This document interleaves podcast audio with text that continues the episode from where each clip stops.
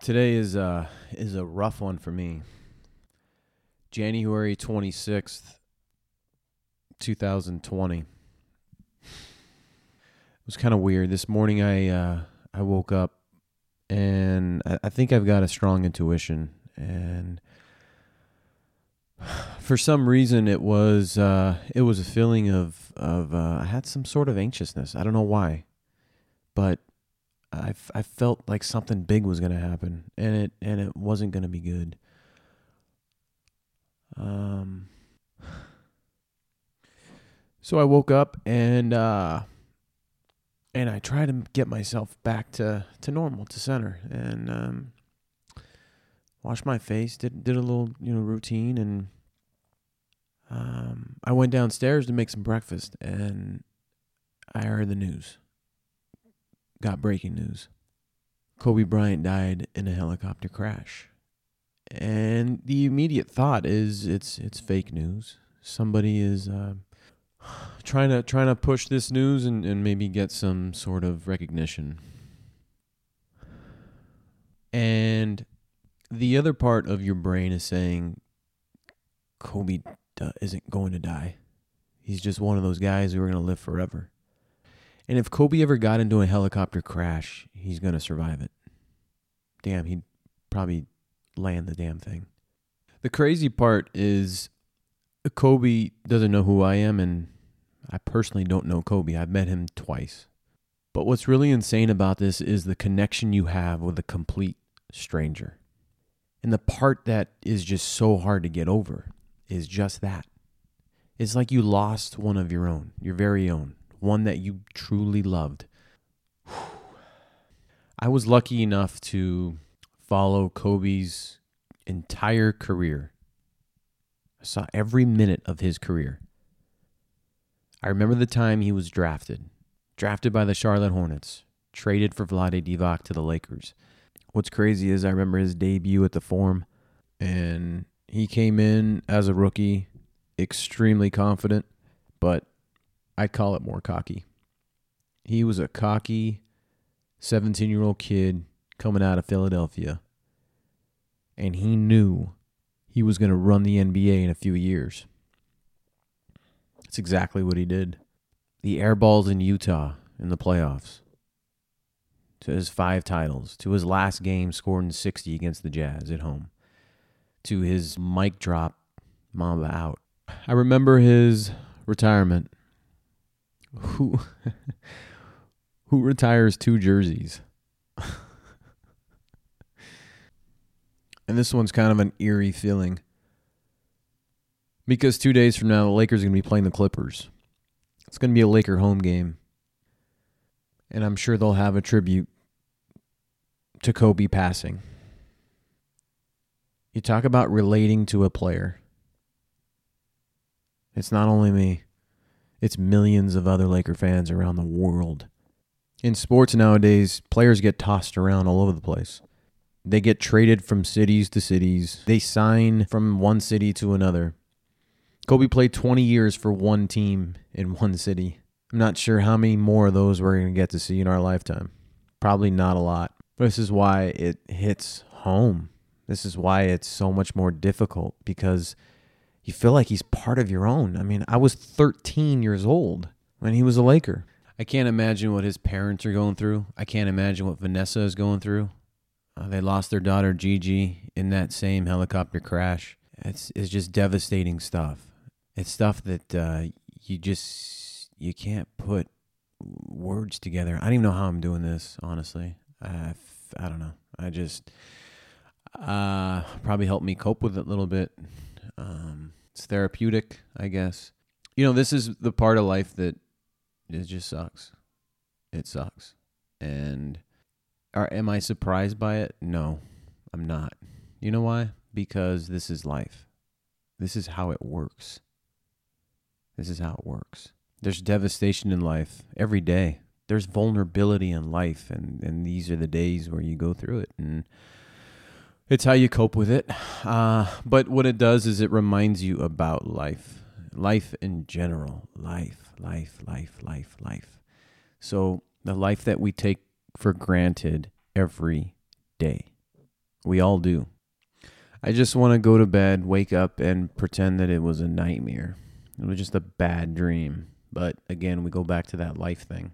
So, back to Kobe's career. I'm fortunate enough to say that uh, myself and my family have been a season ticket holder for the Lakers since 1996. The year Kobe was drafted by the Hornets but traded to the Lakers. The year Shaq was signed by the Lakers. Started at the Forum in 99, then relocated to Staples Center.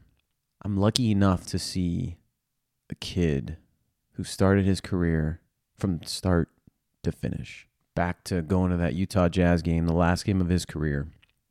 He dropped 60 points.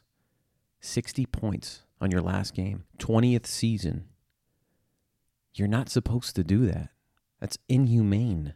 You're supposed to be beat up, not as good as you once were. Obviously, at the end of your career.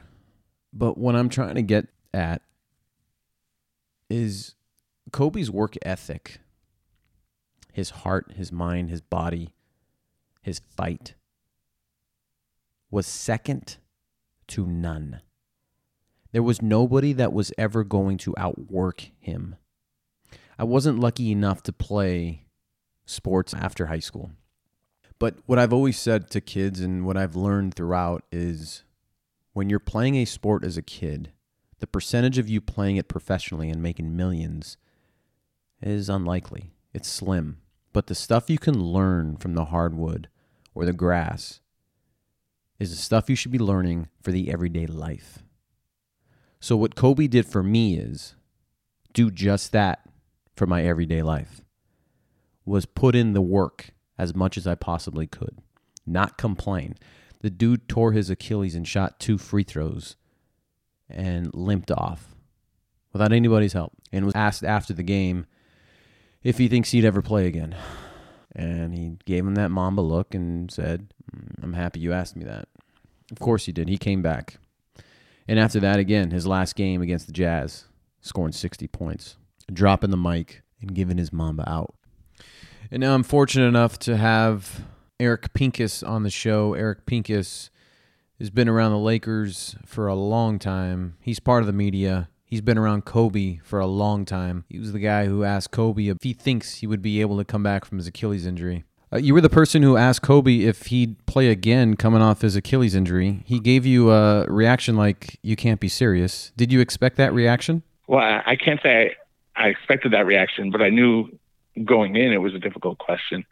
He had just come out of the trainer's room uh, with his eyes so red you could see, you know, he had been crying. He was on crutches, and we were stunned because no one expected him to speak. There's no reason that he was obligated to speak. The NBA wouldn't require him to speak injured in that scenario, but he came out nonetheless, and I, I that was the question. I could feel that was the question that everybody wanted to know. Would we ever see Kobe Bryant play again? And the answer was yes. He was never quite the same. Um, he had that brilliant final game against the Utah Jazz. But he thanked me in the end. But in that moment, he was not happy with the question because I was touching on probably the same question he was asking himself. A very painful question. But uh, you know, in the end, he made a film, Kobe Bryant Muse, which was his essentially his autobiography, and he used that that question as as kind of a chapter point. I talked to him about that. He had thanked me for asking that question, even though he knew that it was a difficult one. And knowing him, his recovery, he was listening to your voice the entire time, getting back on the court. yeah, I love like it. That. You have daughters, so did he. Uh, was it an easy connection between you guys because of that? Uh, for sure. I mean, you have similar uh, life experience. Obviously, we're different. You know, he came grew up in Philly, although he also grew up uh, internationally. He's what? What? He was six six six. I'm five seven on a good day. You know, uh, it was never going to be that for me. Right? I was never going to be an NBA player. Uh, but we have that in common. We have daughters. We have, um, you know, I'm still having trouble with the the past tense and the present tense in this, but four daughters for Kobe, three for me. Uh, my two younger daughters play. Uh, the middle one plays JV at high school. The youngest is on an AU tournament in the same circles as Gianna, Gigi. So it's yeah, it was a bonding thing, and it's it's a difficult thing. It makes it for me. It makes it more personal. You have any personal stories you can share with us? I mean, I there there are years worth of. I've been around Kobe on some level or another since uh, probably around 2002. So I was there when he stormed off the the Laker practice court, just destroying Nick Young and and the guys back then, just calling them soft. Uh, I was there, of course, when he tore his Achilles. I was there uh, for all the big games. Uh, but I mean, I, I I tweeted about some of them. You know, I we we talked about the girls thing. Kobe, when I had two girls before I had my third, Kobe's advice to me at his uh, it was actually a Kobe camp in Santa Barbara uh, was to wear socks when I was trying to make a third child. I said, yes, told him we were going to try to try one more time, have one more kid. Uh, and so we didn't try that. And I have a third girl, which I adore and wouldn't want it to be any different. But uh, Kobe obviously either A, didn't follow his own advice, or B, it doesn't work. you know, I, don't know, it's a wives' tale or something. Uh, but regardless, it, 20 years is a long time. It's, it, you know, like five years is a long time. I, I have a lot of stories of guys who came and went, you know, during this whole, you know, D'Angelo Russell, Julius Randle, Brandon Ingram, Lonzo Ball era. Like, it was a decent amount of time. Going back 20 years it's just, it's too much. So it's, it's, it's been a hard day here at the house and, and my family, and I think all across the, the Southland in LA, and then seems like it's really international uh, beyond just even in America. It's just all over the world. Take your time with this question. As a basketball player, what was your favorite moment of Kobe Bryant?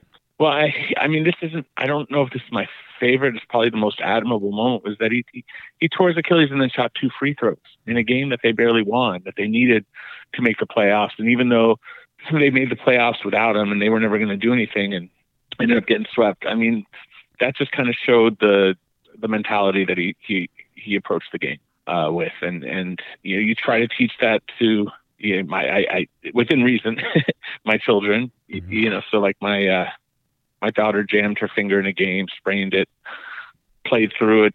As soon as she got on the bench, uh, when the coach finally pulled her, went into her bag and pulled out a popsicle, not a popsicle, a tongue depressor, like mm-hmm. cut in half with some gauze, so that she she always has that in her bag because she jams her fingers because she's a guard and that happens. And so taped it up, went back in. This last uh, week, hit like four threes in a game to with a, uh, a splint on her shooting hand to to win the championship that tournament. So, you know, that's look, that's my daughter, and that's what the work she's put in. But it's the Mamba mentality, so to speak. You know, and I don't want to glorify Kobe to a you know past a certain. I mean, he was a human being. He was flawed. He made mistakes in his life, but you can learn a lot from him. Oh, by and large, in the balance sheet, he was a a good person to be around, someone who I enjoyed my time with. He was a good father, which resonates with you know my life and uh, wow, it's it's it's a tough loss. There's so many other basketball moments that are just brilliant. You know, him hitting shots like crazy and killing teams, taking their souls uh, with ridiculous plays and shots. It is. It's but hard playing with the tournament. Take two free throws. Come yeah. on. Yeah, it's hard to pick one moment. Uh, you can't, and, and I, like, I like the inspiration factor from your daughter. You know that that is so Mamba like. That's the crazy part of Kobe. He inspired us on the court. You didn't have to know him. I didn't know him, but he inspired me you know, my work ethic, and I'm right. sure he inspired a lot of people with their work ethic. What's your favorite thing about him uh, after his retirement? Well, I mean, it, you know, we'll, we'll we'll keep talking about the same topic. I mean, for me, it's really how much he embraced being a father, and and so you know, I when I was when I first started covering, it was before my before I had any children. It was close to the point where we had I had my first one in 2003, so it was just getting on the point uh, of where we had our first one. It was a very difficult road to get our first child here. My wife and I, we had a difficult two years of, of trying and some issues, and then finally got to the place we needed to get to. But Kobe also, he was a baby right back then, as to a degree as, as was I. We were young men, and you know now I'm I'm, I'm a little bit older than Kobe, uh, but you know within the same somewhat of a generation, and so to see how I've grown as a you know as a person back then to where you are now as I'm a father of three, he was a father of four. You have very different priorities. You have very different understanding, and what you're trying to accomplish in life centers more around that. So I related to him going and coaching his kids team because I coach my co- kids team. And no, I didn't take you know, I don't I don't have a Pincus Academy or whatever. Uh, I don't have all that he had. I don't have the knowledge or skill that he had, but I have enough to get my daughter to a certain. And then when I reached the capacity beyond what I could do, then I got she's had a trainer. But with Kobe, it's like the guy doesn't know what he's going to do initially, knows he wants to be a storyteller when he retires, writes a poem to say goodbye to basketball, which was part of his going away journey during the season. They make a, a animated little feature out of it, and then he wins an Oscar. So you know, it's like it's the idea of not everyone's going to be six foot six and supremely talented, but we all have what we have, and if you put, you know, it's the American ideal, really, that uh, you know we're not all born equal with in, in gifts and talent. We have all different strengths and weaknesses, but we should, if the system works, we could debate whether it does or doesn't. But if the system works, we should all have equal opportunity if we put our full effort into it. I think he exemplified having all those gifts and still saying, I'm going to get every ounce out of those gifts by working as hard as I possibly can.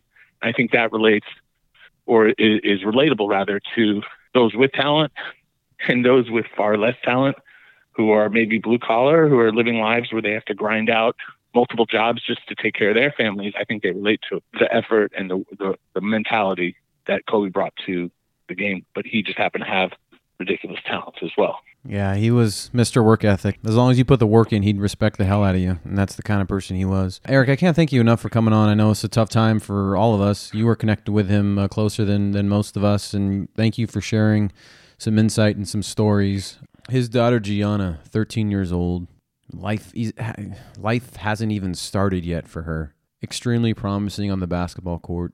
Kobe was telling a story to a reporter once how a fan walked up to him and said, Man, you got to have a boy. You got to have a boy.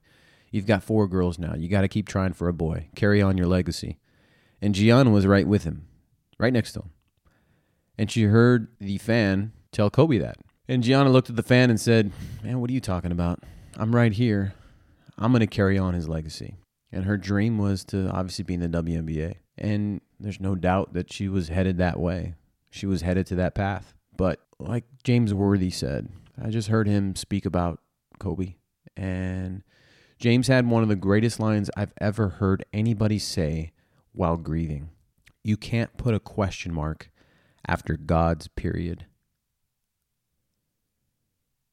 That is the greatest line I've ever heard. With that, I also tell you this Kobe wore the number 24. There's 24 hours in a day. Let's do our best and not waste them.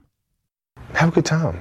Enjoy life. It's um, life is too short to, to, to, get bogged down, to be discouraged, or um, you have to keep moving. You have to keep going. Put one foot in front of the other, smile, and just keep on rolling.